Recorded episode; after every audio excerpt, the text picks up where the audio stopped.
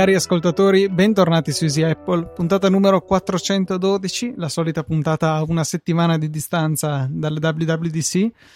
Eh, siamo contenti, Fede, siamo sommersi di cose. Sì, ma io sono Federico. Ti ho detto Fede, io, eh, insomma, io sono Luca. Ciao, Cano, piacere, cioè, Se non lo diciamo poi la gente pensa, ma il Federico, quello dell'altra volta? C'è ancora? Federico di... Chi lo sa? Chi lo sa. E allora no, siamo, siamo, noi, siamo sempre gli stessi. E... Ho visto che stai facendo un ottimo servizio su Telegram che i nostri ascoltatori stanno apprezzando di segnalazione di notizie man mano che le trovi, immagino su Reddit principalmente, eh, sì, in particolare bravo. su iOS 13. È carino, magari una o due volte al giorno mandi qualche info. Sì, eh, se già non lo facete, non lo facete, facetelo. Eh, seguite il canale di Telegram di Easy Apple e mh, mm, piano piano sto trova, quello che trovo condivido, quello che Luca trova condivide anche lui.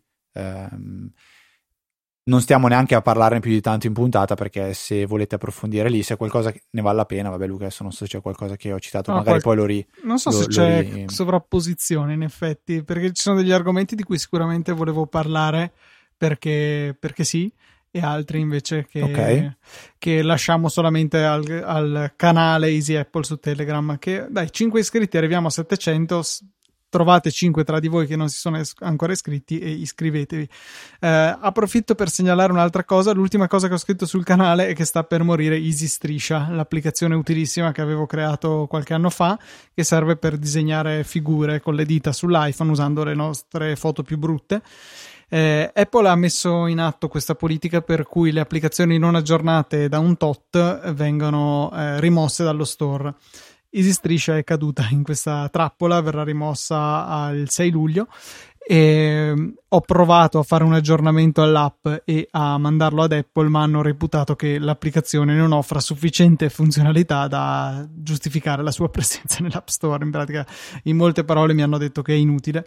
Ce e ne faremo una ragione comunque. Ce ne faremo una ragione per cui potete scaricarla eh, finché dura, poi vi rimarrà sull'iPhone finché funzionerà. Magari la butterò su, forse c'è già su GitHub, l'avevo, l'avevo già messa lì e quindi niente, potrete godervi questa app anche quando non sarà più disponibile per i vostri cari amici. È molto molto bello questa cosa.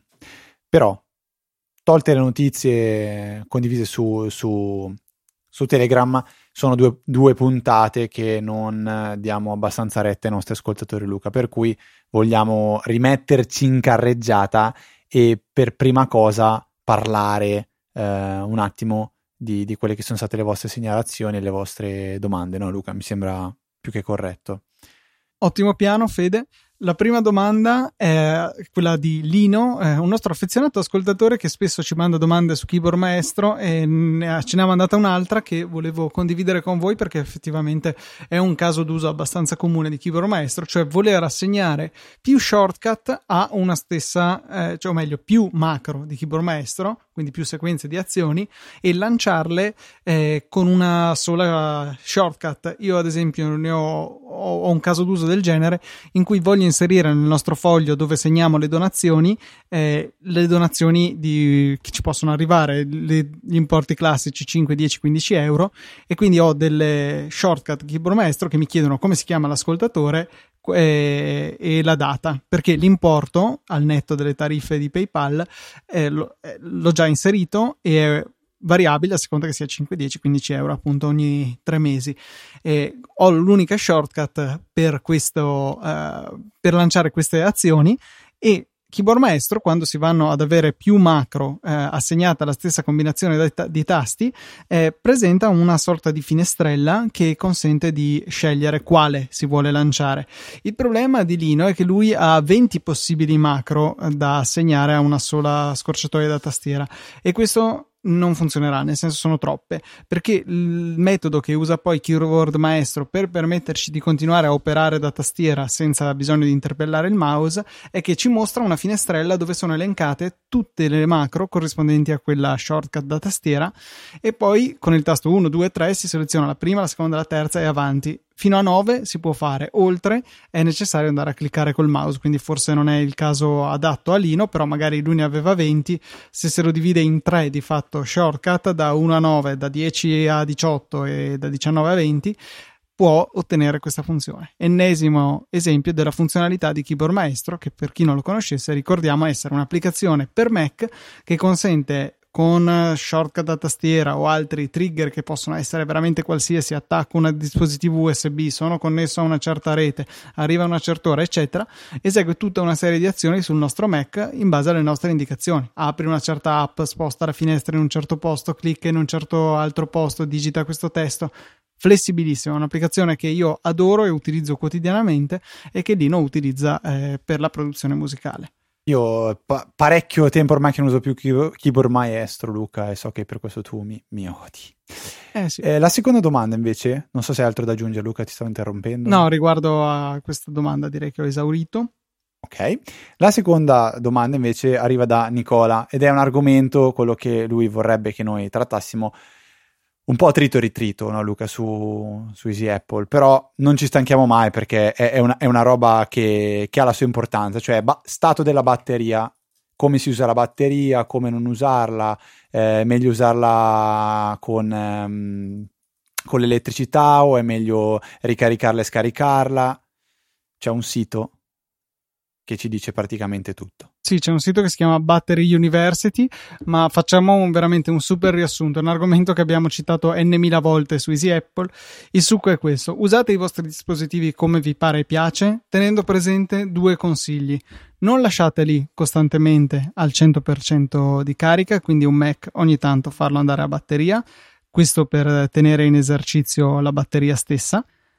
E altra cosa, eh, non fateli scaricare troppo spesso al, fino a spegnersi, fino allo 0%. Le batterie al litio non gradiscono questo, gradiscono cariche e scariche parziali. Eh, ogni tot per dare una mano alla batteria, tipo non so, una volta al mese, anche una volta ogni due mesi, eh, per dare una mano alla batteria ad avere coscienza della sua precisa carica e quindi avere un indicatore accurato, fatela scaricare del tutto fino allo spegnimento. Quello è però una cosa da fare di rado e solo a questo scopo, o, o se proprio vi serve, insomma, eh, non piace alle batterie al litio essere costantemente scaricate al 100%. Questo è il super riassunto. Battery University ha molti più dettagli a riguardo. Domanda successiva, Luca, è Nicola che ci chiede. Uh, Sempre lo stesso, che ci ha fatto tre domande. Ah, ok, cavolo, scusami. Effetti- eh, io, io, solitamente metto un punto con tre sottopunti, invece in questo caso ci sono tre, tre punti. Eh, vabbè, di preferenze. Nicola chiede anche: Ma quando è che voi gio- giovani, baldi, ragazzi, vi decidete a mettere i capitoli? Um, da tre puntate a sta parte? Pun- Questa tre, sarà tre la quarta. Fa. tre puntate fa. La puntata 409 um, è stata la prima con i capitoli. Eh, però c'è comunque Nicola, la fai facile, è un lavoro in più mettere i capitoli. Lo stiamo facendo perché merita, però cioè, non è che si schioccano le dita e si mettono i capitoli. Quindi... Sì, questo assolutamente va detto, cioè è, c'è un lavoro dietro a ogni singola puntata, anche se magari... Cioè io ho dovuto mettermi a scrivere script aggiuntivi per cercare di semplificare un minimo il lavoro, non è una cosa banale, insomma. Sì, sì, anche se magari può, potre, può, può, sembra, può sembrare una cosa più semplice di, diciamo, di, di, quello che è mettere i capitoli e comunque fare le show note della puntata, stare dietro al sito, fare l'upload.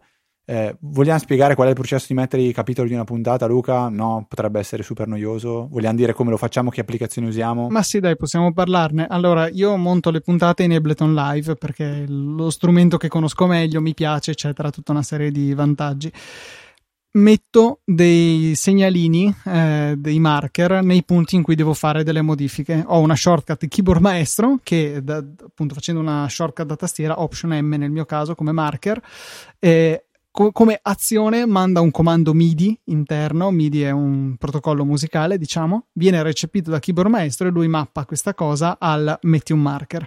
Questo mi permette di farlo anche quando eh, Keyboard Maestro è in background, perché magari una scorciatoia da tastiera che ci sarà anche in Keyboard Maestro in uh, Ableton Live per mettere una, un marker eh, non funzionerebbe se non è in primo piano la finestra. Col comando MIDI bypasso questo problema. Inoltre eh, ho un'altra scorciatoia di keyboard maestro, Option Shift C come capitolo, eh, che mette tre di questi marker a distanza di un decimo di secondo l'uno dall'altra. Perché questo? Così semplicemente li vedo. Eh, quando cambiamo argomento, io metto un, un segnalino un triplo segnalino. Quando poi vado a fare il montaggio della puntata, faccio le modifiche dove ci sono i, i, marker singoli e dove vedo quello triplo ne cancello due, ne lascio solo uno e lo colloco al punto giusto. Dopodiché vado avanti in modo che alla fine della, del processo di montaggio della puntata io abbia i marcatori di tutti i capitoli. Esporto la puntata. Eh, salvo il progetto di Ableton, dopodiché faccio girare uno script che ho creato che estrae dal proce- progetto di Ableton i, i minutaggi a cui ci sono questi cambi di capitoli.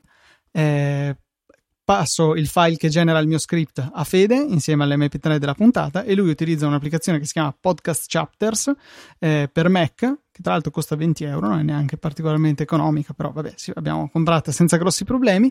E um, importa l'MP3, importa i tempi che gli abbiamo stabilito e Fede si mette a correggere, magari se bisogna spostare un attimino il marker, bisogna, mette il titolo di ciascun capitolo, eventuali link, eccetera. Salva la puntata, la carica sul sito. Quindi c'è un bel lavoro dietro ogni puntata. Assolutamente, so, non che eh, le tempistiche, perché eh, non ci capita spesso di poter registrare con tanto anticipo rispetto all'uscita della puntata e in, ca- e in quei casi lì bisogna Scannare, si può dire scannare? Si può, si può. Va bene. E niente, uh, questo per quanto riguarda la, la gestione dei, dei marker. E, e, questo solo perché c'è il mio script, altrimenti bisognerebbe segnarsi a manina i tempi e andare a inserirli a manina in podcast chapters. Sì, no, quello sarebbe impensabile. Infatti inizialmente quando avevamo valutato di fare questa, questa cosa sembrava un po' troppo complicata come questione, giusto? Sì, c'è un lavoro enorme per eh, un vantaggio minimo. Cioè, io stesso sono un avido divoratore di, di podcast. I capitoli li uso veramente di rado, più che altro per farmi l'idea di cosa si parlerà in puntata, più che non per saltare da uno all'altro. Poi per, ci sta che non, non tutti usano i podcast come ne fruisco io. Io in primis onestamente non uso veramente quasi mai, cioè capitoli penso di non averli veramente mai usati però faremo un sondaggio a tempo debito per sapere se invece voi li usate o no. Va bene, eh, la, l'altra domanda invece di, di Nicola, Luca, riguarda eh, una, una, questione particolare, cioè la sicurezza di documenti che lui tiene salvati in una cartella su iCloud, che dice cosa devo fare? Devo mettere anche una password a questa cartella o sono in, iCloud, in iCloud e basta, e basta così? Oppure dovrei metterli su una chiavetta e tenermela in tasca con me? Allora, mh, mm, Luca, non so tu come la pensi, ma io oggi tengo tutto su One Password. Qualsiasi altra cosa mi possa servire, esatto. che siano. Quella è la cosa più comoda. Eh, carta d'identità, patente o. Boh, tengo veramente tutto su, su One Password. Eh, Nicola utilizza la SPAS, eh, però non so se quello possa a, abbinare anche caricare dei documenti come può fare One Password. Il mio suggerimento sarebbe quello, eh, la cosa più comoda. Tra l'altro, dice che non ci tiene conti correnti PayPal su One Password, dove insomma dove ci sono i soldi. Dice per l'accesso ai miei soldi uso solo esclusivamente accessi a memoria. In fondo sono un essere umano, ho un cervello, posso ricordarmi un po' di cosa a memoria. Non dico tutto perché sarebbe uno spreco di tempo, ma tempo e risorse per imparare password, troppe password complesse sarebbe impossibile, ma qual- quelle più utili sì. Io no, cioè non, non, non, ho, non, approvo questo approccio. Cioè, scegliti una password difficile, usala in uh, LastPass, OnePassword, sono entrambi ottimi prodotti. OnePassword mi piace di più, però come sicurezza LastPass non ha nulla da invidiare a OnePassword. Quindi fidati, cioè è la cosa più comoda e alla fine è la sicurezza maggiore, perché se no ti costringi in alcuni account, vedasi banca, vedasi PayPal, a usare password relativamente stupide perché tu possa ricordartele. Alla fine facendo una valutazione non conviene. Meglio avere tutte password generate a caso, salvo quella di OnePassword stessa.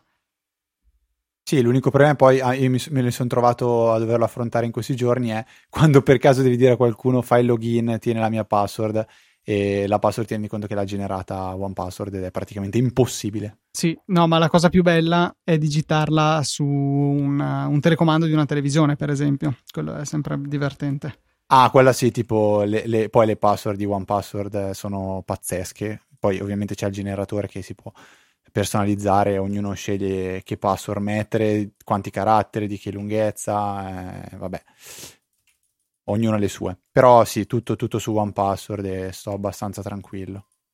Poi parliamo di altro e abbiamo in coda delle notizie trovate. Ad esempio, l'iPhone potrà inviare Bluetooth, tramite Bluetooth potrà inviare l'audio a um, a più di un dispositivo, in particolare a due. Si era parlato di AirPods la scorsa puntata, avevamo qualche dubbio se c'erano altri dispositivi compatibili e ho letto su Reddit che le Beats dispon- avranno questa funzionalità, giusto così per eh, restare un attimo aggiornati.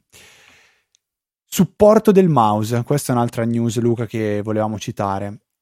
Vitic, se non sbaglio, ha postato una bellissima foto su Twitter dove era in aeroporto con il suo iPad Pro con iOS 13 e con il mouse, quello della Logitech, l'MX, eh, MX se non sbaglio si chiama. MX Master, sì. MX Master. E, uh, oh cavolo, mi sembra proprio sia stato lui, ha detto che esiste uh, la possibilità di creare uno shortcut che si trigger in automatico quando si collega un Bluetooth e attiva dall'accessibilità quella voce che serve per poter usare il Bluetooth. Tradotto in soldoni, Accendi vi abbiamo messo. Mouse. Sì, esatto, cioè è, è, è, in automatico il supporto del mouse, ma bisogna praticamente creare una shortcut per attivare un automatismo che forse Apple poteva tranquillamente eh, fare, fare da sé. Questo porta a una notizia che avevamo condiviso sulla, sulla e forse me ne aveva parlato anche Maurizio Natali, cioè il fatto che si stia parlando della possibilità di portare nuovi, di, nuovi tipi di giochi eh, su iPad.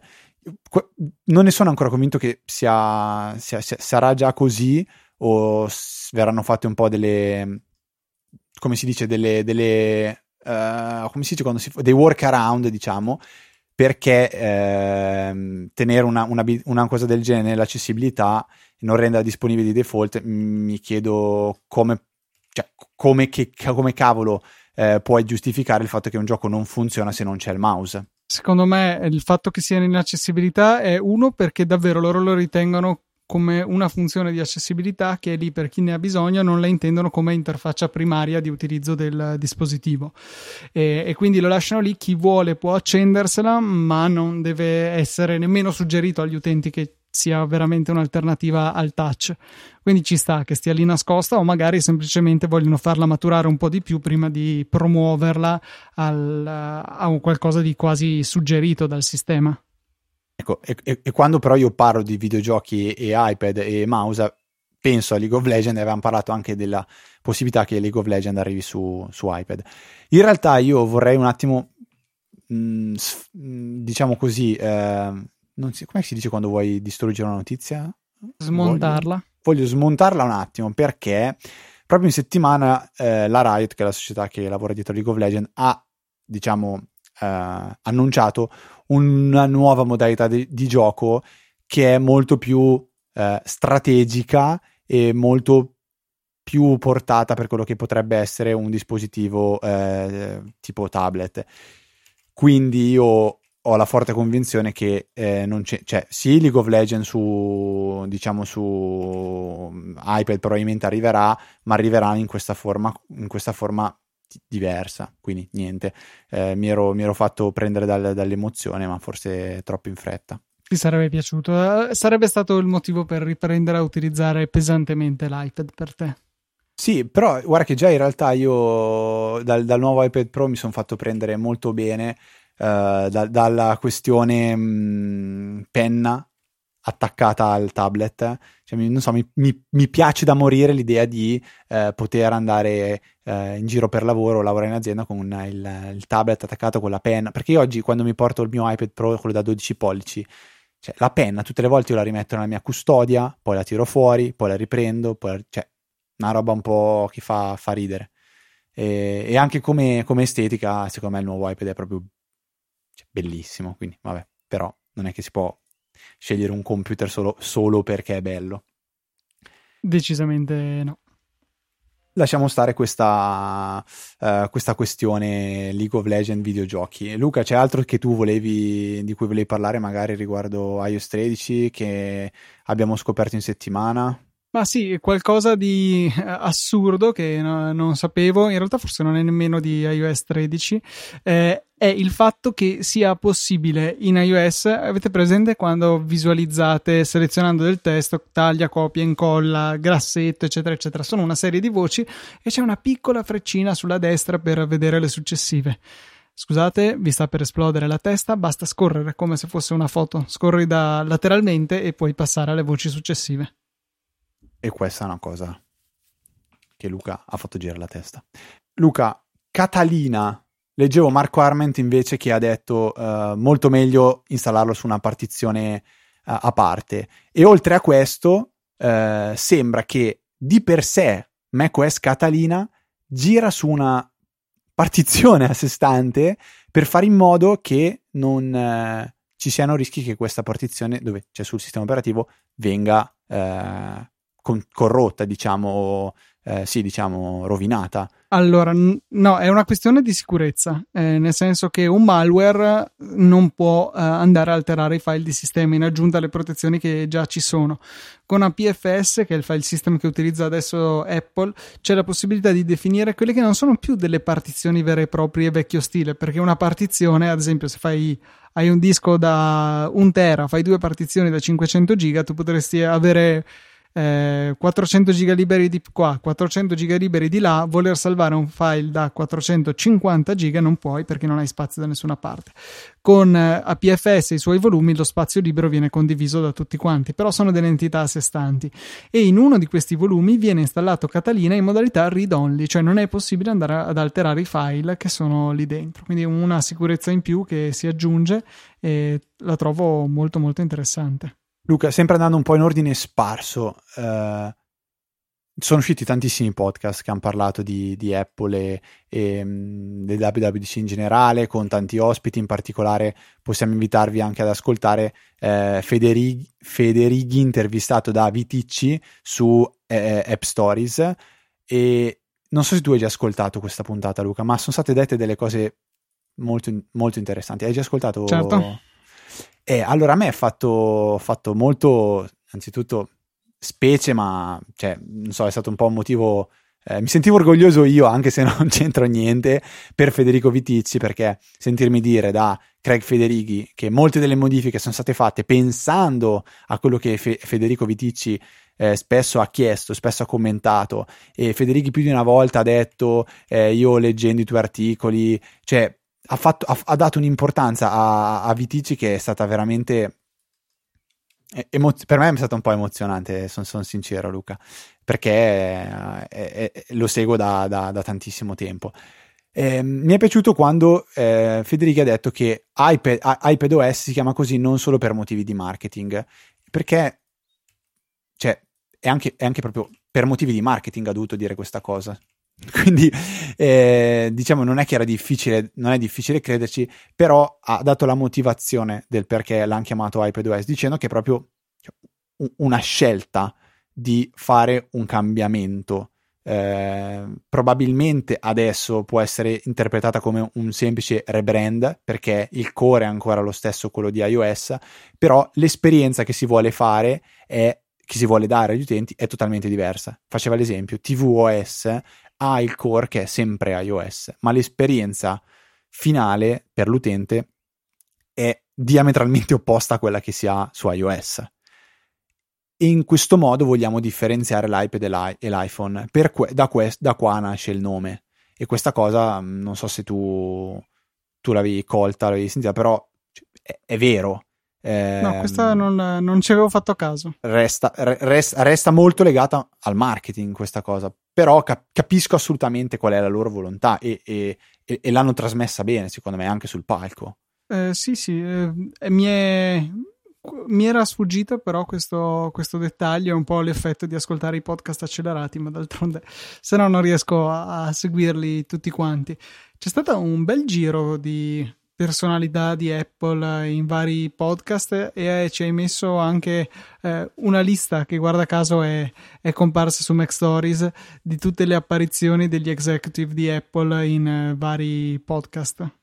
Sì, eh, Mac Stories ha fatto una, un roundup di, di podcast eh, legati al WWDC da, da, ascoltare. A me pare ne manchi uno che è quello di Jim Darlimpole, che però effettivamente ora capisco perché manca mentre lo sto dicendo, perché è, è stato registrato insieme a John Gruber, se non sbaglio, e quindi non c'è nessuno ufficiale di Apple, però mettere insieme Darlimpole e, e Gruber è, è come aver fatto praticamente quasi un dipendente di Apple, anzi un PR di Apple. Eh, ci sono tanti spunti interessanti nella puntata di, uh, di App Stories con, con, i due Federichi o i Federighi.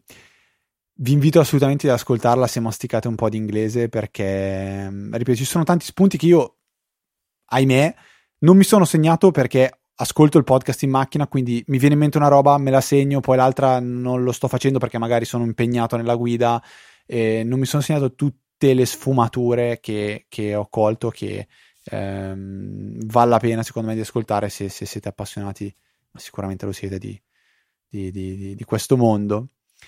Um, sto vedendo un attimo altro Luca che possiamo, possiamo citare riguardo, uh, riguardo iOS 13 o il WWDC in generale una cosa sicuramente che mi sembra molto carina è stata introdotta la possibilità attraverso le impostazioni di definire in quale lingua vogliamo che appaia una determinata applicazione, il che è estremamente comodo. Pensiamo ad esempio chi po- dovesse preferire avere l'iPhone in inglese, però con le mappe di sistema sarà da vedere se si può ma sicuramente si potrà impostare Google Maps in italiano, così che avremo la voce italiana.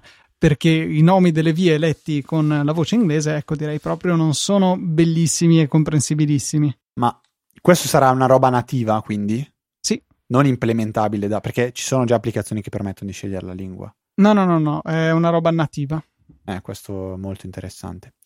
Eh, scorrendo tra i punti della lista che mi ero segnato, Luca, ce n'è uno che volevo eh, volevo affrontare con te.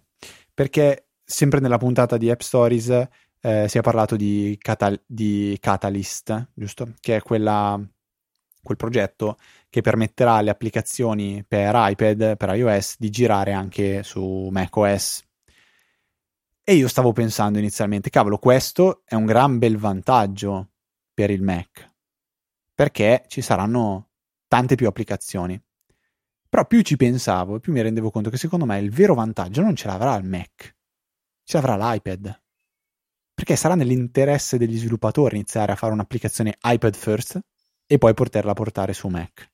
Sì, il primo passo è proprio avere un'ottima applicazione per iPad ma già fare un'ottima applicazione per iPad che poi andrà sul Mac eh, ti darà anche lo spunto per capire come migliorarla ulteriormente perché usarla su un Mac ti porterà sicuramente eh, delle, delle, a fare delle riflessioni, delle decisioni, eh, ti darà degli spunti e quindi il vero vantaggio ce l'avrà l'iPad.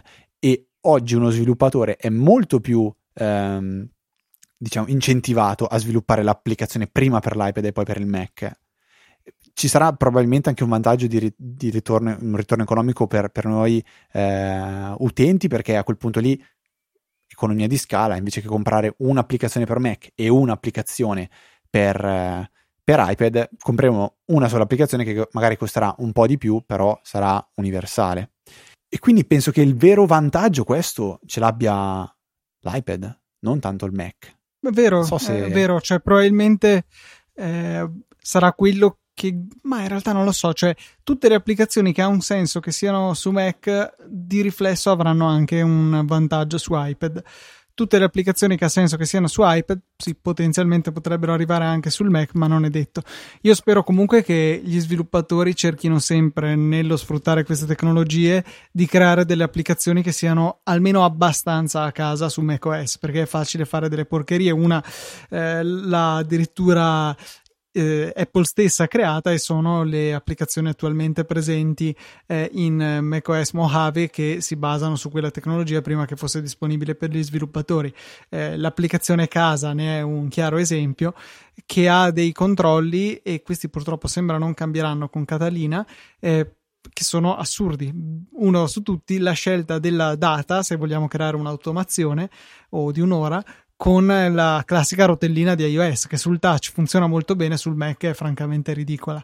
Quindi spero che almeno dove possibile gli sviluppatori si sforzino di creare un'applicazione che sia a casa su macOS, perché parte della forza della piattaforma secondo me è anche il fatto che ci sia una certa coerenza tra le applicazioni.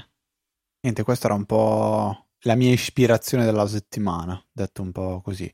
Eh, tra le altre novità di iOS 13 c'è ce n'è una abbiamo, di cui abbiamo parlato settimana scorsa, ma forse non, non abbiamo detto una, un qualcosina in più, cioè eh, il fatto che ci sarà una serie di API per l'Apple Watch che renderà praticamente ingiustificabile l'assenza di un'applicazione di Spotify per l'Apple Watch, una vera applicazione. E l'altra cosa molto interessante è che eh, applicazioni quali Spotify o i player di podcast avranno il necessario per integrarsi con Siri in maniera più seria riproduci questa o quella canzone, riproduci questo o quel podcast. Molto bello. Dato che siamo in tempo di beta, Luca, consigliamo di andare a curiosare un sito che a te piacerà molto, probabilmente non l'hai ancora visto, te lo sto mandando in questo momento nelle note della eh, scusate, nelle note della puntata. Voi lo trovate nelle note della puntata. Luca direttamente in questo momento su Telegram una pagina che mostra la durata di tutte le beta di iOS, da iOS 2 fino ad iOS 13. Verrà mostrato con un bel grafico eh, la durata della beta 1, beta 2, beta 3, beta 4, beta 5, fino a eh, far, far, far, vedere diciamo, qual è la durata media ehm, di, di, ogni singola beta. In particolare, la più lunga in assoluto, da questo grafico si vince che è la beta di iOS 5. Tutto il periodo di beta, diciamo, è stato il più lungo. Sì, sì, sì. Eh, carino come, come progetto. La beta 1 più lunga invece è stata quella di iPhone OS 2.2 che è durata ben 29 giorni. Sì. Da dov'è che è, è scritto in fondo?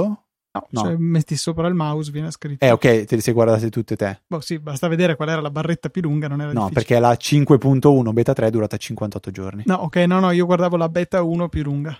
Ah, ok, scusa, solo la beta 1. Vabbè, quello è facile, non vale. Niente, questo è un link molto carino secondo me, quindi vale la pena di, di curiosarlo. E poi uh, vediamo se c'è altro che salta fuori. Uh, ah, ma sì, porca miseria, Luca, ci siamo dimenticati una serie di domande. La prima è una segnalazione in realtà, ci spiega come si fa a usare il trackpad su, su iOS, ovvero uh, come si fa a muovere il cursore um, di, del testo dentro un campo di testo da, su iOS. Dice quando si digita un testo basta tenere premuta la barra spaziatrice della tastiera e poi trascinare il dito sul trackpad per spostare il cursore.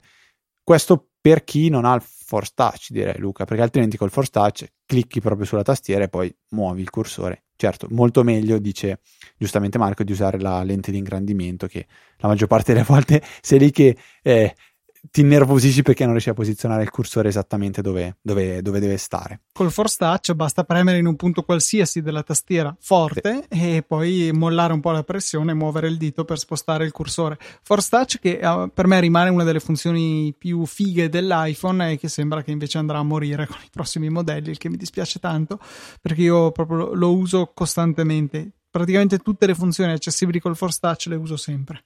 Però devo essere una mosca bianca.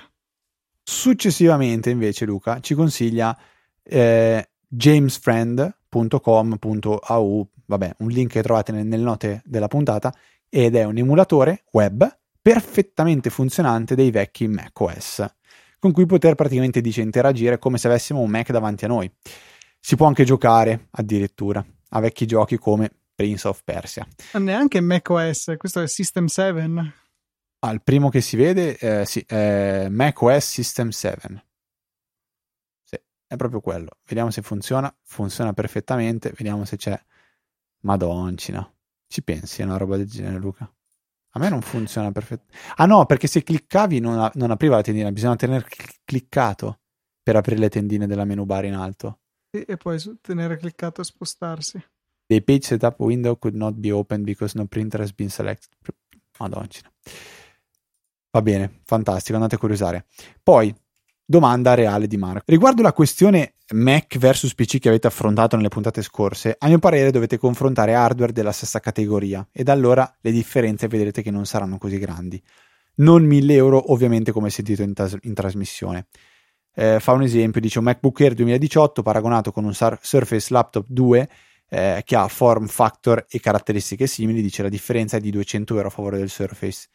Non vuole fare il fanboy, dice Marco. Ehm, il problema è che Apple non offre le entry level più economici, quindi sacrificando alcune caratteristiche, ehm, no, e quindi, e quindi sacrificando alcune caratteristiche. Allora, il primo punto che voglio dire è quando Luca diceva dei 1000 euro in più, um, secondo me Luca intendeva sarei disposto a spendere 1000 euro in più a parità di hardware, mettiamola così per banalizzarla, per avere macOS, giusto Luca? Sì, è proprio questo il Ok, volevo dire. quindi non si parlava di 1000 euro di differenza tra i due computer, era un io sarei disposto a comprare un computer del genere Windows e poi con 1000 euro li metto su macOS. Questo mm, era un pochettino no. No, no, non questo, cioè sarei disposto ad avere un computer già con macOS a costo di dover spendere 1000 euro in più. Hardware, hardware di un PC Windows lo metto in un Mac, 1000 euro in più. Esatto, sì. Ok, questo. Per quanto riguarda l'entry level, è, è così, cioè è come dire vai a comprarti una Ferrari entry level, non troverai una Ferrari da 16.000 euro, non ne troverai neanche una da 80, non ne troverai neanche una da 150. L'entry level è, è quello, è molto molto alto perché Apple ha sempre detto non voglio fare compromessi, non voglio fare un prodotto del cavolo. Secondo me, per poter fare un prodotto buono per i miei standard, il prezzo da spendere è quello.